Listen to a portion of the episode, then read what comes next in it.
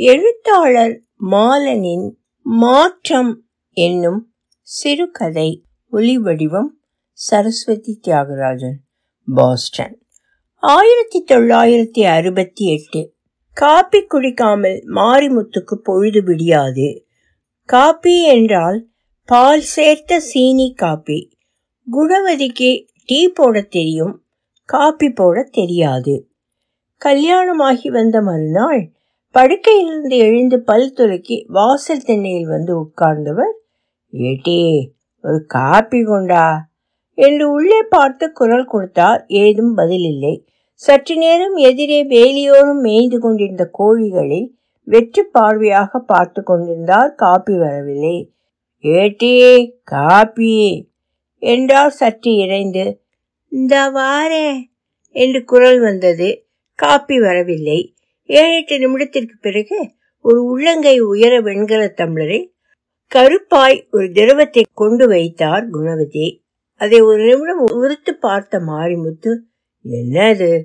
என்றார். காப்பி. பால் சேர்க்கலையா? ஊத்திருக்கனே. இன்னும் கொஞ்சம் எடுத்தா?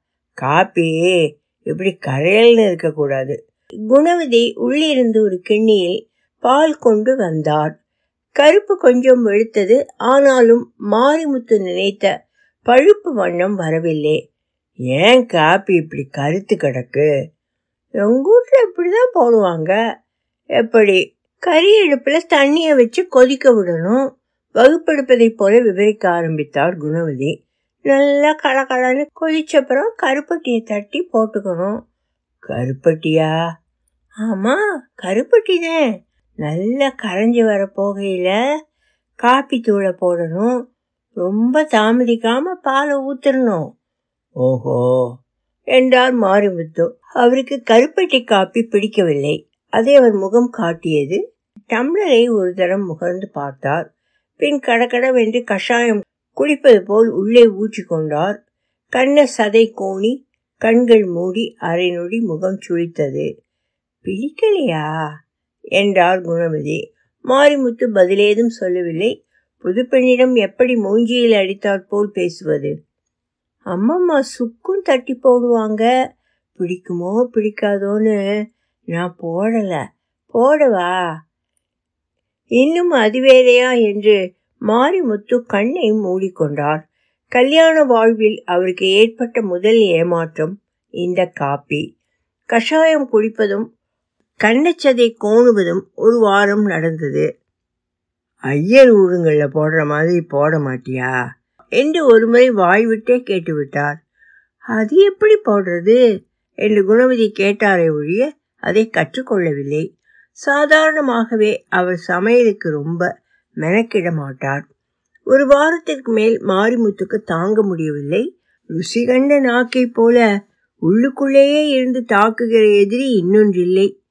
அவர் வீட்டிலிருந்து கிழக்கு பக்கமாக முன்னூறு அடி நகர்ந்தால் தெரு மெயின் ரோடோடு இணைகிற முக்கில் ஒரு டீ கடை இருந்தது. மலையாளத்தான் கடை என்றுதான் நினைத்து கொண்டிருந்தார். ஆனால் தவசி பிள்ளை ஒருவர் தான் கடை போட்டிருக்கிறார் என்று தெரிந்ததும் ஒரு நாள் போய் சாப்பிட்டு பார்க்க வேண்டும் என்று தோண்டிக் கொண்டே இருந்தது. ஆனால் குணவதி என்ன நினைப்பாளோ? சண்டைக்கு வருவாளோ? என்று சுணக்கமாகவும் இருந்தது. ஒரு நாள் காலை ஆனது ஆகட்டும் என்று விடிகாலையில் மேல் சட்டையை மாட்டிக்கொண்டு கிளம்பிவிட்டார். மேலே ஒரு துண்டையும் போட்டுக்கொண்டு புறப்பட்டிருக்கலாமோ என தோன்றியது. குளிர் என்று சொல்வதற்கில்லை ஆனால் ஜில் என்று இருந்தது. காற்றின் ஈரம் முகத்தை வருடியது. எல்லா வீடும் சொல்லி வைத்த மாதிரி ஓசையின்றி உறங்கிக் கொண்டிருப்பது போல தோன்றியது. முத்துப்பாண்டி மட்டும் வீட்டின் முகப்பில் முழந்தாளிட்டு மோட்டார் சைக்கிளை துடைத்து கொண்டிருந்தான். அவரை பார்த்து அந்த அழுக்கு துணியோடு எழுந்து வந்தான். சித்தப்பா புறப்பட்டீங்களா? பஸ் ஸ்டாண்டுக்கு கொண்டு விடவா? என்று கேட்டான் மாரிமுத்து. இல்லப்பா இங்கனக்குள்ளதான் என்று சொல்லிக்கொண்டே நடந்தால் வீடுகளின் வாசலில் பெருங்கோலங்கள் பூத்திருந்தன. சாணி உருண்டைக்கு நடுவில் செருகி வைக்கப்பட்டிருந்த பரங்கி பூக்கள் வீடுகளுக்குள் மாடும் மனிதர்களும் உயிர்ப்புடன் இருப்பதை சொல்லிக் கொண்டிருந்தன. மாரிமுத்து வீடுகளுக்குள் பார்த்தார். வேலிகள் இல்லாததால் புழக்கடை வரை பார்க்க முடிந்தது.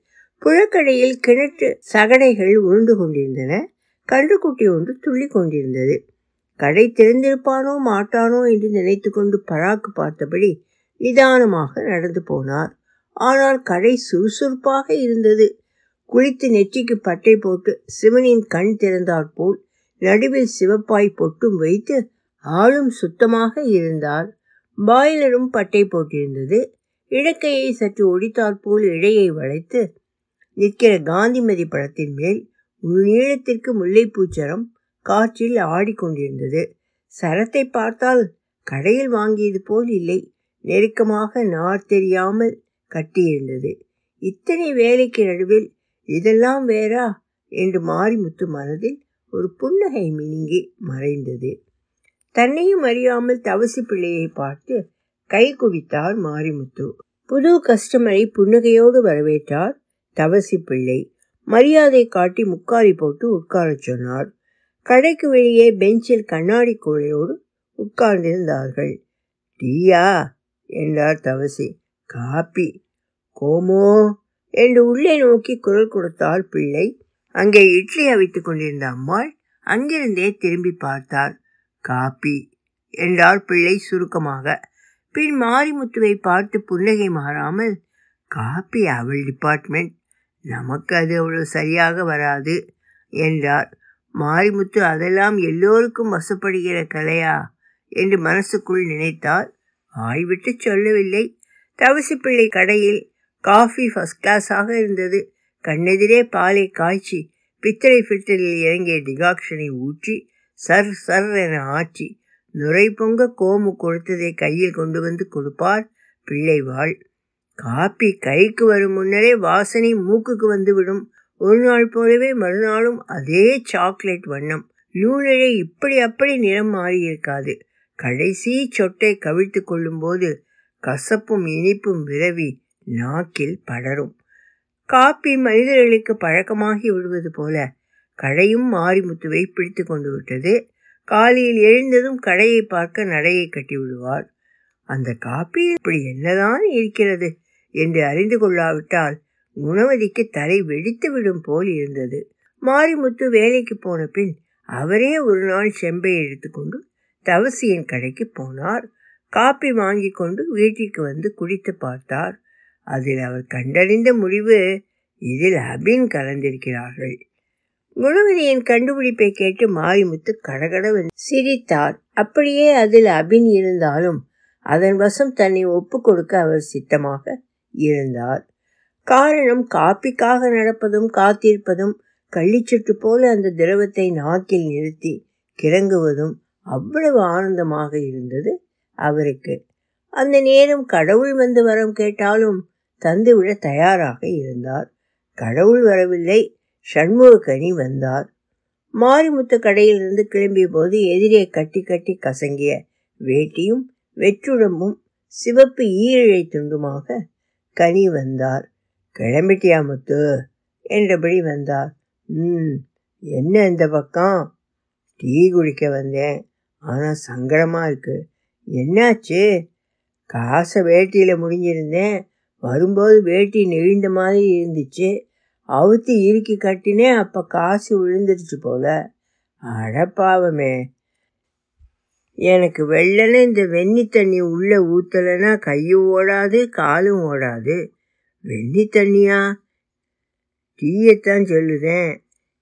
இங்கே காப்பி குடிச்சு பார்த்துருக்கியா நான் வாங்கி தாரேன். அதெல்லாம் நமக்கு ஆகாது. டீ தான். குடிச்சு பாரு. வேணாம்ப்பா. காலையில் காப்பி குடிச்சா எனக்கு வயற்றை கலக்கிடும். காசு இருந்தால் கொடு. எனக்கு புரிந்து விட்டது. அவனது கண்ணை உறுத்து பார்த்தேன்.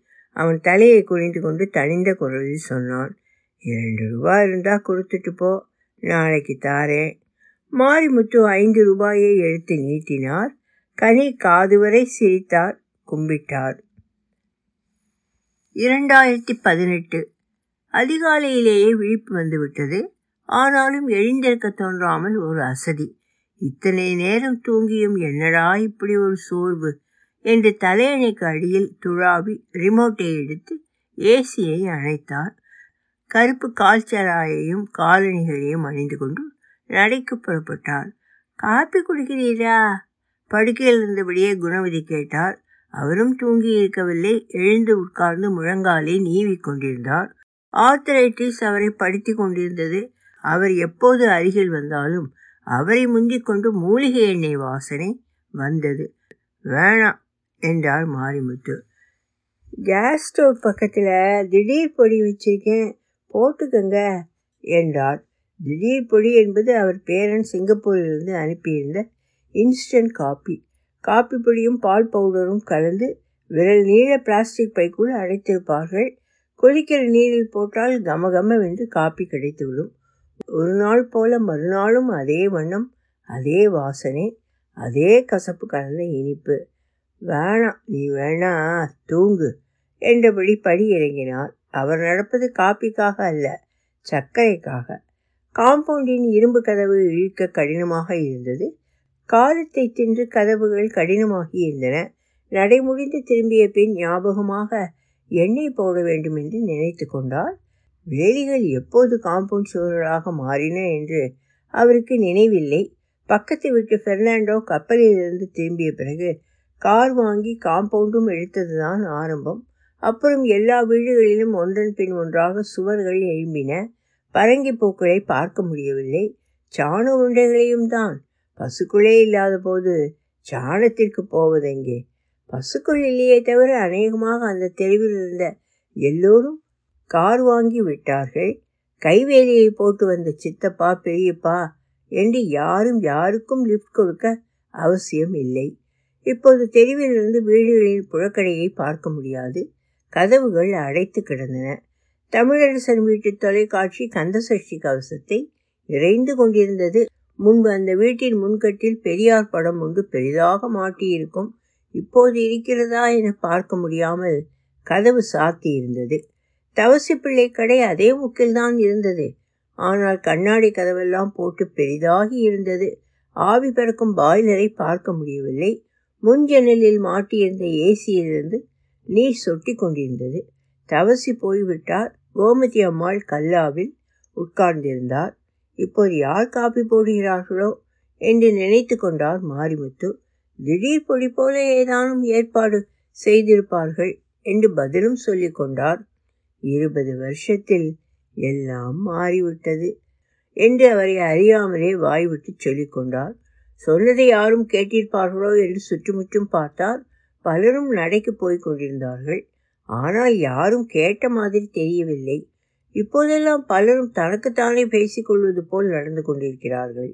ஆனால் கூர்ந்து பார்த்தால் காதில் ஒரு குமிழும் கால்ச்சிராயில் ஒரு ஃபோனும் இருக்கும். வெக்கையாக இருப்பது போல தோன்றியது. முதுகுப்புறம் முழுதும் தொப்பலாக நனைந்து டி ஷர்ட் உடம்போடு ஒட்டி கொண்டது முன்பித்தானை திறந்து உஸ் என்று ஊதிக்கொண்டார். போதும் வீடு திரும்பலாம் என்று தீர்மானித்தார். பத்தடி நடந்திருப்பார் கனி எதிரே வந்தார். அதே பழைய கனி அதே பழுப்பு வேட்டி. ஆனால் வெற்றுடம்பில்லை மேல் இரண்டு பித்தான்கள் அறிந்த பழுப்பு சட்டை. என்ன முத்து காப்பிக்கா? என்றார் கனி. இல்லப்பா சும்மாதான். அஞ்சு ரூபா இருந்தா கொடே என்ற நாடகமெல்லாம் போடாமல் நேரடியாக விஷயத்துக்கு வந்துவிட்டார்.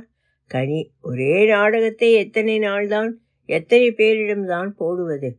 கூச்சம் போய் தோல் தடித்து விட்டிருக்க வேண்டும். மாரிமுத்து பையை தடவி பார்த்தார். நாலஞ்சு ஐம்பது ரூபாய் நோட்டுகளை. எதற்கும் இருக்கட்டும் என்று எடுத்துக்கொண்டு தான் படி இறங்கியது ஞாபகத்தில் இருந்தது. இல்லப்பா பணம் எடுத்து வரலையே என்றார். நல்லா பாரு நீ வச்சிருப்ப என்றார் கனி. அதட்டலாக கேட்பது போல் தோன்றியது மாரிமுத்துவுக்கு. அடித்தே பிடுங்கிக் கொள்வான் போல என்று நினைத்து கொண்டார் இல்லை இல்லை என்று இறைந்து சொல்லிவிட்டு வேகமாக நடையை கட்டினார். நாட்டில் எல்லாமே மாறிப்போச்சு இவனை தவிர என்று மனதுக்குள் சொல்லிக்கொண்டே வாசக்கதவை திறந்தார். காலத்தை தின்ற கதவுகள் கடினமாகி போயிருந்தன. ஒலி வடிவம் சரஸ்வதி தியாகராஜன் பாஸ்டன்.